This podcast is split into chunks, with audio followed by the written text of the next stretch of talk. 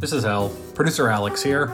We're in week two of a two week break. Chuck is back at it on Monday, but until then, we're playing 2021 favorites picked by listeners. And today, we're revisiting an April interview with writer Ben Ehrenreich on his article, We're Hurtling Toward Global Suicide for the New Republic. Thanks to Joel and Pete for the pick. And thanks to everyone who sent in guest and topic suggestions and feedback in 2021.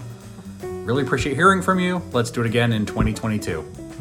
All right, here's Ben Ehrenreich on global suicide. Happy New Year! This is hell. If we only had a president who listened to scientists and believed in science, then we could finally have a president who would finally fight climate change. Joe Biden was supposed to be that president, and judging by everything he said in the first few weeks of his presidency, things are very promising. But there's the science that says the root cause of climate change is runaway economic growth. And that's the kind of science that seemingly no politician in the U.S. from either party is willing to believe. Returning to This Is Hell, writer Ben Ehrenreich wrote the New Republic article, We're Hurtling Toward Global Suicide. And Ben, by the way, congratulations on quite a cheery headline there. Thanks, Chuck. It's great to be back. And in 2011, you uh, won the National Magazine Award for the Los Angeles Magazine art, or the National Magazine Award for the Los Angeles Magazine article, "The End: What Really Happens After You Die." So, why such cheery writing, Ben? Oh, you know, I, I keep saying um, that at some point I'm going to um, really dig in and and write the book about puppies that I've always been wanting to write. Um, but I keep getting distracted by you know horrible things. Writing about those instead. I got an idea. Maybe it should be a book, book about puppies during climate change because that sounds like perfect for you.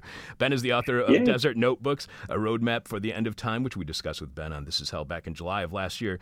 This is Ben's fourth appearance on This Is Hell, and you can find all of our conversations with him by searching on his last name, Ehrenreich at this is thisishell.com. You can follow him on Twitter at Ben Ehrenreich and find out more about Ben at his website, benehrenreich.net. So you mentioned an article published in the journal Frontiers in Conservation Science, despite its eye-catching title, underestimating the challenges of avoiding a ghastly future. The 17 scientists who co-wrote the article, the experts who peer-reviewed it, and the journal's editors did not consider the word ghastly too sensational, subjective, or value-laden to describe the future toward which our society is advancing with all the prudence and caution of a runaway locomotive. The article's message was simple. Everything must change. So, Ben, if everything must change, things must be changing, but just not as fast as necessary, maybe? To what degree is anything change, any change happening right now? Well, you know, I mean, there's clearly some degree of change with Biden in the White House instead of Trump, but, um, you know, Biden has rhetorically um, embraced the language of climate emergency um, has rhetorically expressed some urgency, um, but is certainly not acting as if there's any urgency. Um, you know, I think, um, and I'm sure we'll go into this. You know, the the piece is really about how the entire frame that mainstream climate advocacy puts on the issue um, more or less dooms us um, to at least two degrees of um, of warming and prevents um, you know the the possibility of real change, um, which would have to be social and economic change. Um, in order to uh, you know prevent further warming, um, but even within that sort of fundamentally, I think, delusional climate frame, Biden isn't doing nearly enough. Um, you know, there was some excitement in the the first few weeks. Uh, you know, the, the day of his inauguration and the Wednesday after that, he rolled out all these executive orders, um, and it felt like uh, you know there was finally some ambition, um, even if you know those orders didn't do quite as much as most of us would have wanted. Um, and then nothing happened, and we were all supposed to wait for this uh, infrastructure project to be rolled out, and that started happening uh, yesterday. And I must say that you know even by um, those terms, which we'll discuss of the of, of mainstream climate advocacy, the infrastructure plan is like woefully inadequate. I mean, to call it to call it tepid is uh, is an understatement. Um, so yeah, compared to Trump, uh, when we were you know just absolutely racing headlong into the abyss, um, things have changed and for the better, and there is at least some awareness and some um, you know, some focus, um, but there is not, I would say, in, in this country, um, any sense of, uh, you know, um, any action that is appropriate to the, uh, you know, um, level of crisis that we're facing in the framing that's often used, whether it's the Biden administration or administrations before uh, the Biden administration, has always been trying to make it so we can actually create jobs and we can continue the economy as we have it now with climate change happening. So, when it comes to that framing, you point out how the article from the Frontiers in Conservation Science uh, it, it, states that humanity, or some of us anyway, is, quote, running an ecological Ponzi scheme in which society or some sectors of it, quote, robs nature and future generations to pay for boosting incomes in the short term. Ben, do you think reacting to this Ponzi scheme of climate change as if it is a crime, would criminalizing climate change stop global warming? Uh, you know, I'm, I'm, always a little hesitant about criminalizing anything, um, given uh, the size of our, our, prison population in the U.S. And then, what would that mean exactly, right? I mean, who who do you want to? What do you, you want to criminalize people who can't afford a, uh, you know, to replace their, you know, twenty year old pickup truck, um, or do you want to go after the, uh, you know, CEOs of of the fossil fuel companies that are, um, you know, that have been lying to the public and and jeopardizing the future of the, you know, not only our species but many other species now for uh, you know more than a generation. Um, I'm I'm you know I'm generally uh, I'd say a prison abolitionist, but I'm pretty okay with uh, um, you know locking up some CEOs. um, I'm looking forward to that too. You also write that there was, of course, also a good deal of typical Democratic half stepping in Biden's plan. He mentions a pause on drilling and not an outright ban. And why had and why had the administration quietly gone ahead and approved 31 new drilling permits anyway, you ask? Why no mention of fracking? Why not just shut down all the oil and gas pipelines that disserve the U.S. national interest, as the executive order put it, in exactly the same ways that Keystone XL did? So, is the Biden climate change plan then to have climate change as a daily part of the federal bureaucracy while not ending the processes that actually contribute to climate change? Yeah, I mean, so far it seemed, you know, there was enormous amounts of, of pressure um, put on Biden um, from the left and from the, the climate movement um, during the primaries um, and during the campaign. Um, and Biden went from really not talking about climate um, to talking about it and you know like, like I, to his credit like this is not only better than trump. What he's done it's better than anything obama did. Um, it's better than anything any president we've had yet has done but it's still uh, you know embarrassingly tepid. Um, and you know it's proving as as the weeks pass to be sort of more tepid by the minute. Um, you know the his um, I, I just read this morning um, that the um, the Energy Information Administration of the U.S. government had determined that Biden's temporary moratorium on new oil and gas leasings will have no effect at all in the current year. Um, and that uh, they forecast that in 2022 it will reduce oil and gas production, uh, oil production, I suppose, by less than 100,000 barrels a day. Um, which might sound like a lot unless you take into account that the U.S. produces um, more than 11 million barrels a day. Um, so you know, there he's been doing things um, that that sound like he's doing things, but that have you know very little effect. Um, while talking up a plan mainly in terms of its economic effects and in terms of uh, the amount of jobs he's going to create, he's much more comfortable talking about jobs than he is about climate. Um, and I think that's because taking on climate in any sincere way means um, making real changes to uh, the way our society functions um, that certainly our elites are not interested in making. And there's, there's a stress within the Biden administration of having a pragmatic response to climate change. Biden has said he wants to do everything through bipartisan bipartisanism. Is pragmatic climate change, according to Biden, bipartisan climate change policy? And can the climate change can climate change be addressed in a bipartisan manner? No, I, th- I think that you know there, there's nothing at all in the political history of the United States of the last few decades to suggest that Republicans um, are willing to really do anything at all. Um, you know, some might be, you know, with the current balance of power in Congress, some might be convinced to, uh, you know, go over into a carbon tax um, scheme of some kind or another. Uh, but even that, I'd, I'd, really be surprised if they went for. And and that, you know, I think um, in, in real terms will will will do next to nothing um, to limit emissions. Um, you know, essentially, you know. Um, so yeah, I, I, don't think. Uh, um, I, I, think it's it's totally delusional, as is Biden's uh, you know talk about bipartisanship on pretty much every front. But I, I, always think it's kind of funny when when people talk about a pragmatic approach to climate change, um, because usually what that means is that you know we'll work with the existing uh, you know um, loci of power who will not let us do anything because that's you know that's what pragmatism demands. So pragmatism ends ends up, um, you know, the pragmatic approach is the one that guarantees, you know, extinction um, for, you know, hundreds, if not thousands, of species, and that threatens the lives of billions of, of, of human beings. You know, this is this is our pragmatic solution. So you explained the 17 Scientists article was no surrender. Quote, it was meant as a kick in the ass, a reminder that our only chance is a thoroughgoing transformation, specifically as they write, fundamental changes to global capitalism, education, and equality, which includes inter alia, that is, among other things, the abolition of perpetual economic growth. So, is the abolition of perpetual economic growth pragmatic?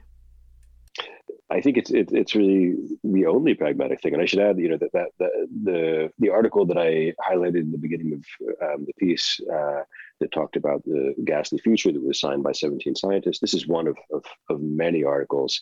Um, you know, I also mentioned uh, in 2019, um, scientists published a warning of climate emergency, um, which when it was published, I think garnished more than 11,000 signatures. Since then, it's garnished more than 13,000 signatures. All of them, uh, you know, scientists, not not just you know, uh, it's not somebody standing in front of uh, Walmart taking signatures, but these are you know scientists who know something about these subjects, um, which also uh, you know insisted on a shift away from GDP growth as one of the only ways of getting us out of this crisis. Um, so yeah, I think uh, it's you know if one removes the blinkers um, that the uh, certainly that every economics department in this country puts on one, um, and that the extremely limited um, field of political discourse in this country puts on one, um, it becomes like you know quite patently obvious um, that uh, not only the climate crisis. Um, but the extinction crisis and the biodiversity crisis and the crisis facing the oceans and uh, you know, not to mention various other uh, simply human um, crises, um, are um, coeval with the development of industrial capitalism. Um, you know, that, that human beings lived on the planet for 300,000 odd years, um, and certainly, uh, you know, humans in various places did, uh, you know, alter their environments. It's one of the things that humans do. We're a bit like ants or prairie dogs. Um, but we did not ever um, do so in a way that threatened uh, the future of the species um, or the, threatened the future of so many other species. Um, and that, you know, this is a, uh, this is not just a, um, a coincidence um, that we are talking about a system that regards the entire planet, you know, the planet, its atmosphere, uh, the minerals beneath it, the oceans, all of the life on in the oceans, all of the life on the land, um, as potential commodities, um, you know, as resources uh, that must be exploited, um, and um, in order to raise capital for the exploitation of uh, further resources, and envisions this kind of infinite chain um, of um, churning uh, the material world and the immaterial world into commodities, which can uh, then be, you know, um, the the source of further growth. Um, and behind it all is I, what I think of as, as a really a, an entirely religious notion um, that this can go on forever. Um, you know, uh, in the piece, I compare it to a perpetual growth, a, a, a perpetual motion machine. Um, you know, this idea that that we can keep on eating and eating and eating and eating um, and never run out. Um, and I think it's been painfully clear uh, in the last half century, more than the last half century, um, but especially in the last two, three decades, um, that this is this is not working out. Um, it's not working out for human beings. It's not working out for most of the other species with which we share the planet. Um, and you know, I think there are plenty of reasons uh, to um, passionately oppose the relations imposed upon us by capitalism before we realized that it was actually destroying um, you know our biological basis on the planet um, and uh, now we can we can add a, a pretty major one to them prior to the presidential election on a lot of lawns and up here on the northwest side of uh, far north side of Chicago, you saw a lot of Biden Harris signs. Then next to them would be a sign that had a lot of phrases on it, like Black Lives Matter, and one of the phrases was science is real. There is climate change denialism, and there are those fighting to stop climate change who purport to believe that science is real. To what extent do those who fight climate change have any denialism that fundamental changes must be made to global capitalism, as argued by scientists? Does the Democratic Party have a denialism toward what science says about capitalism? Yeah, absolutely. And and you know, I, I have my own skepticism about um, this sort of religion around science, this notion science is real, this notion that that that you know that science can ever remain completely uh, divorced um, from politics, et cetera, et cetera.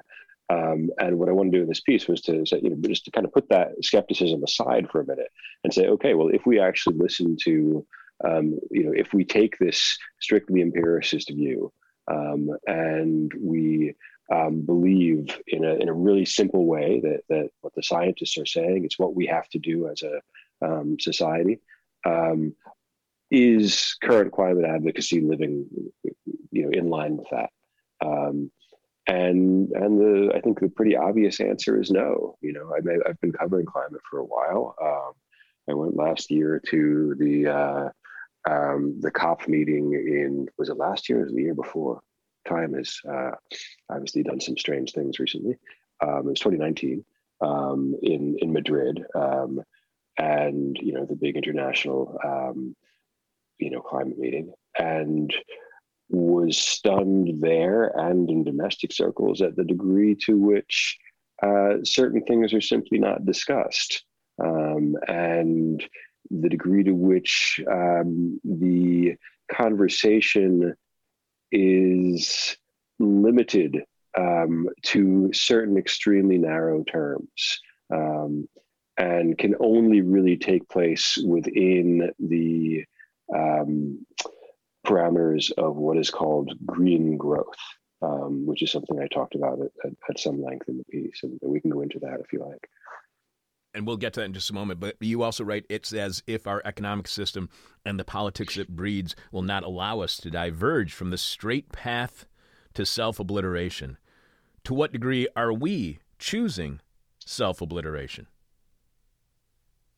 Well, you know, on an individual level, I think most of us don't have much choice. You know, um, you know you, you find a job uh, that will support you and support your family and uh, you know it might be with a company that does uh, awful things it's the only job you can find and you may have to um, you know drive uh, an hour every morning to get there and may not be able to afford a nice tesla uh, you know um, there's a million ways in which this system locks us in um, to behaviors that are you know killing us and killing people all around the planet, um, where you know individual choice has has very little to do with it. Um, but I think when we get to the level of uh, you know policymakers um, at a national level, um, when we get to the level of the people who are determining the shape of the discourse, whether it's the big climate NGOs or institutions, um, you know, from the World Bank to uh, you know to the UN, um, then yeah, then then there then then there's some real uh, choices and and I think direct responsibility. You write the market's grip on the political imagination eh, so effectively blinds us to alternatives that we are unable fully to grasp that this is the basic script that the new administration is following. Even the Green New Deal does not substan- substantively diverge from that script. How does the Green New Deal not substan- substantively diverge from the market solution to climate change? I, you know, I think the Green New Deal um, and and not just the Green New Deal, but with something called the Thrive Agenda, which has uh, been been created by a lot of the groups that, that had uh, pushed for the Green New Deal. They kind of present the the best and most progressive version of this notion of green growth, right? So you know, we want green jobs, we want um, you know, we want uh, a transition away from fossil fuels to um, sustainable sources of energy, um, but we also want environmental justice, and we want a living wage, and we want housing for all, and we want universal health care. You know, so they, I think, quite correctly, um, and many ways excitingly, you know, use the climate crisis as a pivot um, for broader social and economic change, necessary, you know, urgently necessary social and economic change. Um, and I think that's all good. Um, I think the problem is that there is no real reckoning with the unfortunate fact um, that this kind of transition is not going to be possible without some more fundamental economic um, transformation um, which is to say that uh, the you know the fundamental basis uh, for for green growth, the idea that you can kind of take our existing fossil fuel based um, economy and prop it up, um, shift it over uh, to a new foundation on um, you know on renewable energies um, that does not appear to be possible. Um, and I'm not just saying this as a skeptic. I mean, there's um, plenty of, of, literature suggesting this. Um, and so the, the Green New Deal also, it, it does like the very nice progressive version of, hey, we're going to create lots of jobs. Um, we're going to we're going to use this crisis to um, instill all these forms of, of, of social justice, which we have desperately needed for so long um, but it's still not reckoning, I think, with uh, with the fundamental problems. So, is green growth then climate change neoliberalism? That there is no alternative to fighting climate change other than to financially profit while doing so? Um, I'm not sure if it's. Uh, I, I mean, I, I, think something like the Green New Deal pushes us away from a, a neoliberal frame sufficiently that, that, I don't know if it makes sense to, to talk about that word in that context. Certainly, I think in in the the Biden context uh, and the way most countries in um, in you know throughout the world are approaching this, uh, neoliberalism still certainly does apply. Um, but yeah, I mean, uh, green growth tries to preserve uh, the basic dogma of growth. Um, despite uh, you know so, you know I, I, was talking about earlier about um, you know these last couple hundred years having established right that capitalism is is is has been absolutely devastating um, to the species to other species to the planet et cetera right? Um, and green growth seems to me as a, a, way to try to keep this religion going even when everybody's lost faith you know? Um, it's sort of like uh, um, you know one of the uh, apocalyptic cults of the 19th century that predicts that the world is going to end on you know April 24th and then the world doesn't end on April 24th and they're like oh, okay well we meant next year in May. Um, you know green growth I think is in the same way trying to preserve the, these absolutely shaky foundations um, by just moving them a few yards over. Um, and uh, you know I, I don't think uh, I, I, guess the, the the term we should probably end up um, discussing is when you it's rare you know this, green growth is is simply the assumption of most climate advocates. Um, it's not analyzed, it's not discussed, it's not questioned. Um, I think by writing this article, I probably annoyed um, a lot of people who don't want to uh, think about these things, mainly because they're struggling to, you know, fight within the parameters of a, of a system that's already difficult enough. Um, but I think it is, you know, crucially important that we do pause and question these things. Um, and, you know, the main mechanism, if you wonder how green growth is going to happen, you start digging around in the literature. Um, the the mechanism that is mentioned is the word is decoupling, right? Um, like you know, like separating a train from one engine that's taking you to a wrong place, uh, and moving it, you know, recoupling it to another engine, which will instead of spitting out diesel fuel, you know, just be working on solar and take us into into green flower-filled pastures. Um, and the problem is that there is no evidence that decoupling is happening or has happened anywhere in, a, in any real sense. Um, and most of the evidence uh, for decoupling is what's called relative decoupling, which basically means uh, when countries like, uh, you know, um, wealthy countries like the within the European Union, for instance, um, have achieved some level of, of relative decoupling um, and continue to have you know sturdy GDP growth even as they no longer rely heavily on on fossil fuels right or as heavily on fossil fuels. Um, and this has mainly happened um, because they have their economies are no longer based on manufacturing in the way they were 30 and 40 years ago, 50 years ago. Um, and most of the manufacturing of the commodities that they consume has been pushed to countries in the global south, to China, um, to Latin America, uh, to Southeast Asia. Um, so all of the dirty parts of their economy have simply moved elsewhere, right? Um, and they get to keep the clean part. So that's one kind of decoupling. That's the that's the kind we actually get to that we actually do on the regular. And all it really, you know, proves is that the global economy, you know, still functions on a on a colonial basis. Um, but the kind of absolute decoupling, um, where GDP growth continues um, and fossil fuel fuel use falls off, that has not happened anywhere.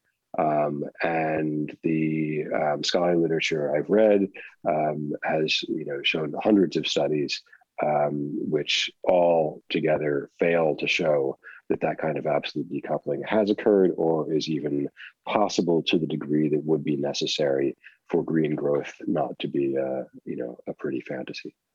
You mentioned how there is this reliance on technology to remove ca- uh, carbon from the atmosphere after the fact within the fight uh, within the plans to fight climate change. But you write that the technology in question is at this point largely speculative. To what extent is the Biden policy on climate change and the global fight against climate change dependent upon fantasy technology that does not exist? Because back in 2019, I think it was 2019, I'm having the same problems with time as you are. Uh, we talked to Christian Parenti, and he told us that there are a lot of a lot of the technologies actually do exist. It's just the ability to upscale in order to have a real impact on the environment and have a real impact on climate change doesn't yet exist. So, to what extent does Biden, to what extent does the world's fight against climate change depend upon fantasy technology that has yet to be invented? Yeah, I mean, there, there, there's if if you want to get some, um, you know, good research grant money, uh, going for decarbonization technology is a pretty good way to do it. Um, you know, there's tons of money being pumped out there to um, find new technologies that can remove carbon from the air in one way or another. Um, and but yeah, the problem is that there this is all of it is untested on anything close to the scale necessary because this stuff would have to be um, deployed at a at a massive scale.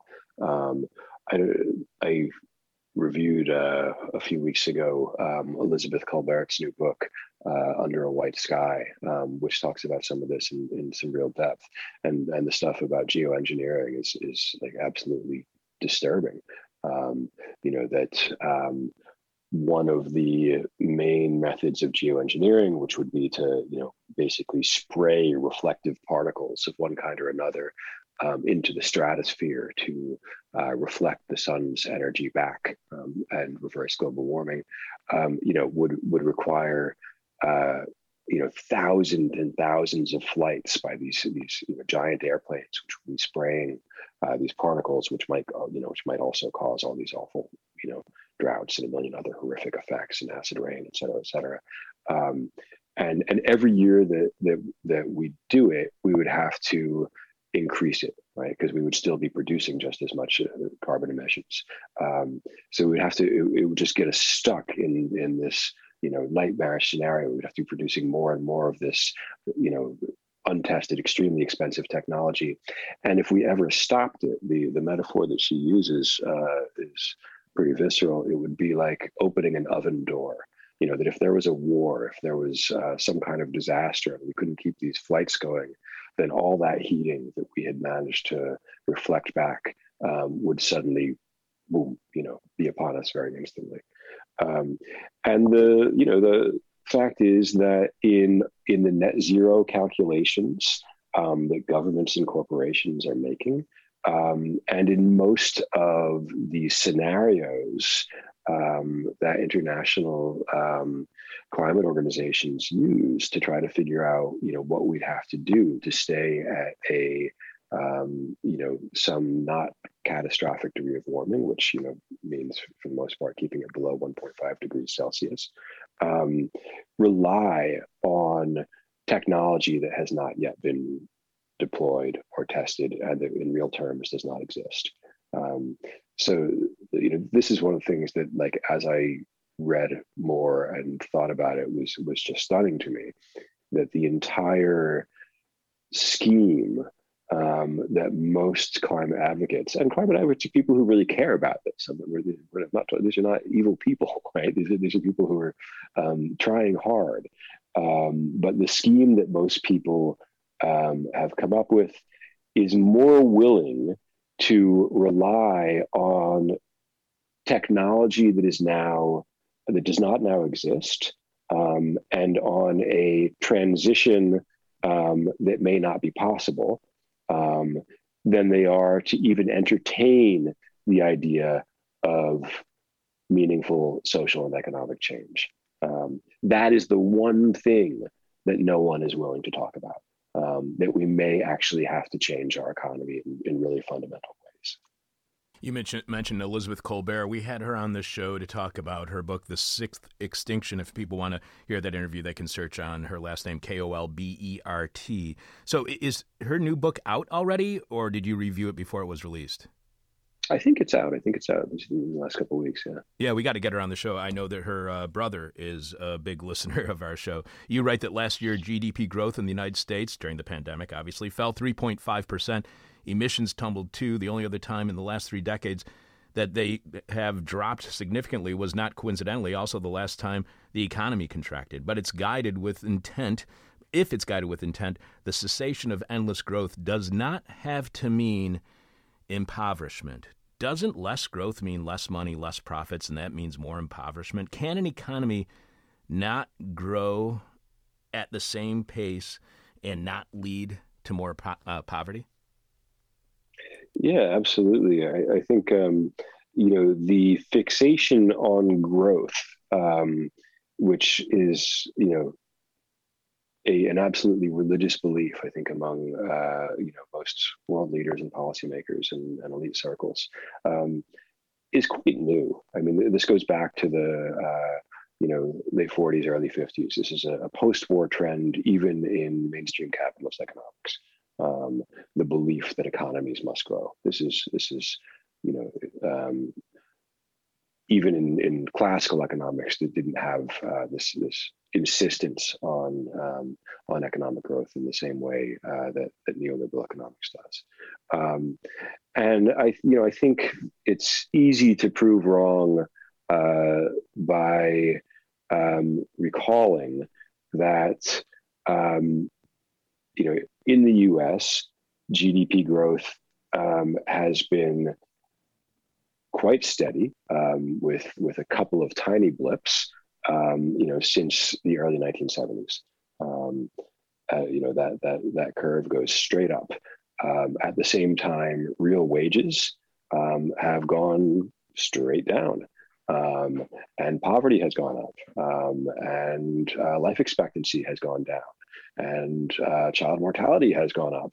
Um, you know, so so as as growth, um, you know, growth does not track uh, with every other factor which we associate with with a um, you know lives worth living. Right? Um, we work more for less money. are in in more polluted environments um, under under more forms of stress, um, even as GDP growth um, has been going up and up and up for decades. Now, of course, um, quality of life has improved drastically for some people, um, and what we've seen over that period of sustained GDP growth is uh, the increasing concentration of wealth in fewer and fewer hands. Um, and those those few people um, who have profited enorm- enormously from um, the economic changes of the of the last few decades um, are intent on preserving um, their wealth, uh, even if it means the um, you know the death of billions at this point. I think that's very clear, um, and uh, you know I think one of the a lot of this is is pretty uh, depressing, we should say, but something that actually kind of gave me some some real hope in um, working on this piece was coming across uh, some numbers which aren't actually, you know, they're not new to me. I just hadn't really quite thought about them in this context.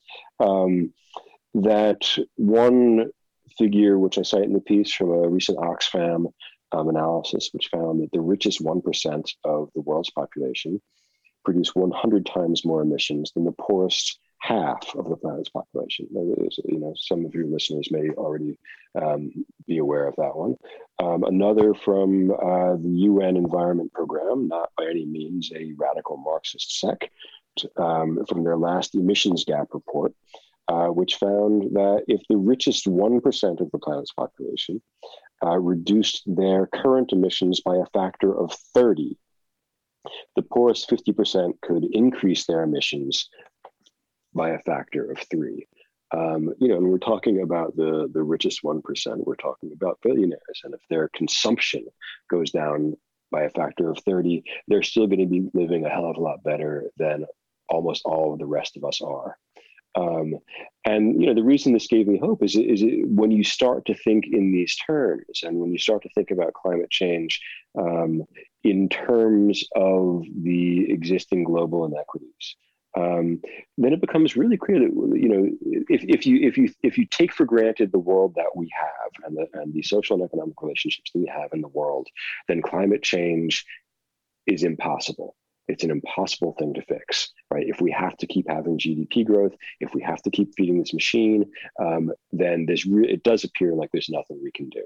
Um, and we're just going to have to gamble on all of these, uh, you know, absolutely speculative uh, technologies um, and hope that they will will save the day.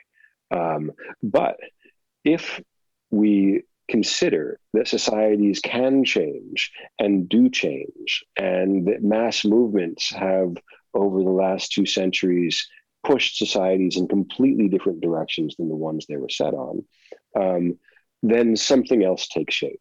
Um, and it's the possibility of um, what would have to be really radical social change, um, but radical social change that would not only um, reverse the, you know, extraordinary inequities and injustices of the current system, but that would take us off of this, uh, you know, race towards suicide um, that the species is not engaged in, but that that 1% of the species is dragging us all along into.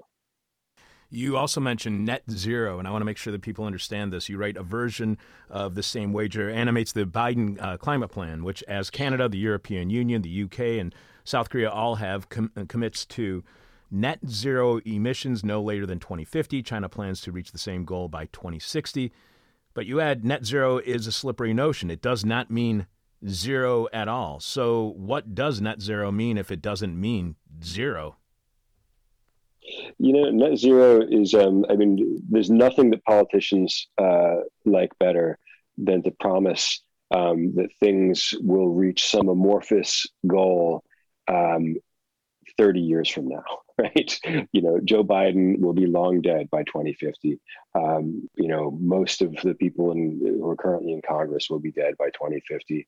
Um, so net zero goals are really popular among politicians. They're also popular for among uh, you know corporate um, leaders, all the all most of the big fossil fuel companies um, and and companies engaged in in fossil fuel intense, uh, you know, airlines, uh, shipping companies, et cetera, have been releasing their net zero plans. Um, net zero just means that they're going to find a way um, and are finding a way to balance um, their emissions um, with some kind of offsets. Um, so if you know if carbon emission, emissions are in the um, the positive column, they have to find something else in the negative. They, you know, maybe they can reduce those emissions somewhat, but if they can't reduce them all the way, they're going to find something to offset them to put in the negative column. Um, for most corporations, um, that has meant committing to various kinds of offsets, which often means, you know, we're planting trees. We're going to plant lots of trees. Um, and those trees uh, plantations are going to allow us to keep, uh, you know, um, spitting out carbon because you can't have a, you know, a shipping company that relies on diesel engines or a, uh, um, an airline that relies on jet fuel um, without spitting out more emissions, right? So we're just going to keep planting trees. Um, and uh, I, one number that uh, that really struck me was that um, Action Aid, an NGO, put out a, a study on net zero um, commitments, which found that in order to satisfy all of the net zero um, commitments made by companies and governments, we would need another planet to accommodate all of the trees, right? Um, and, and trees sound great, and I'm all for reforestation. Um, but a lot of these plans actually just involve tree plantations, right? Um, and what that generally means is would have to mean, um, because we only have so much land mass on the planet, um, would be taking land that is currently being put to other use because you can't take wild land and plant trees on it. Already has trees, right? Um, and um, and and planting trees, and that would inevitably mean that that land that is currently being used to produce food for poor people um, would be uh, used to create these these tree plantations. Um, and tree and tree plantations, you know, this is a um, not a sustainable. Um, this, this, doesn't necessarily mean forests. This means uh, monoculture. Um, so so yeah, I, I, think there is a um, you know uh, a great deal of deceit um, in a lot of those net zero plans. Um, and some of them, you know, the deceit may not be. Uh, I, I, think there's a among people who work on this kind of policy. There's a, there's a great belief in this stuff. Um, there's a, the people's faith in technology is is very very powerful. Um, so in in some cases, it's not so much deceit as delusion. Um, but I think when uh, you know when we're talking about BP or Shell um, or Maersk or, or American Airlines, uh, the deceit is is is pretty straightforward. We have been speaking with writer Ben Ehrenreich, who wrote the New Republic article, We're Hurtling Toward Global Suicide. You can follow Ben on Twitter at Ben Ehrenreich, and you can find out more about him at his website, benehrenreich.net. One last question for you, Ben, and as always, our final question is the question from hell, the question we hate to ask, you might hate to answer, or our audience is going to hate your response. You write that the white supremacy that threatens to tear the country down while strangling the rest of the globe has proved inseparable from an ecocidal urge to dominate all forms of planetary life. W.E.B. Du Bois saw it clearly 100 years ago, saying whiteness is the ownership of the earth forever and ever. It must be confronted head on, you add. So, how much is white supremacy an obstacle to fighting climate change? How much is white supremacy a contributor to climate change?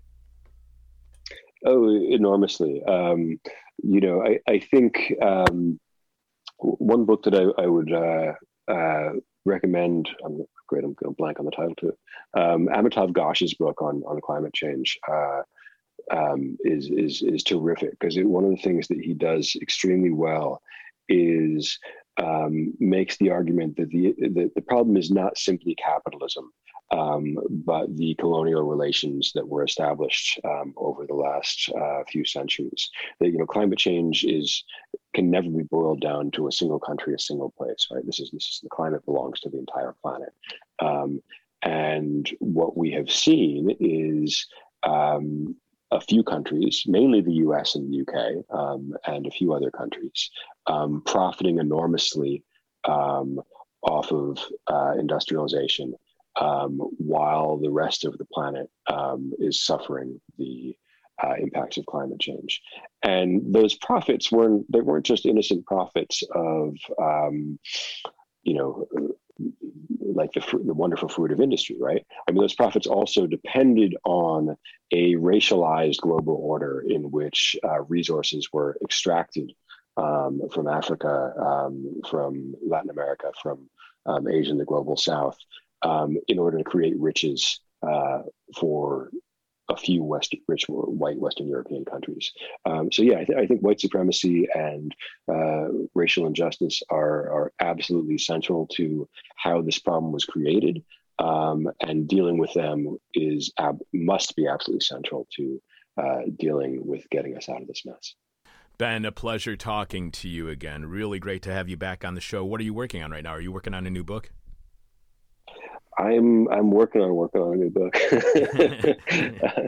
um, you know, like most of us, I think the uh, the the pandemic has uh, has thrown me for a few loops, um, but I'm uh, I'm um, dancing as fast as I can. Vaccinated? Not yet. Um, soon, I hope. Congratulations, you know, by the way. Thank you. Uh, you know, you are a member of the media, so that qualifies in the state of Illinois. If you want to come over here for a while. I might have to uh, risk my life and come to Illinois. Take care, Ben. It's really great to hear from you. Thanks a lot, Chuck. It's always a pleasure. Take care. You've been listening to a This Is Hell interview. For more interview hell and to support the show, visit thisishell.com.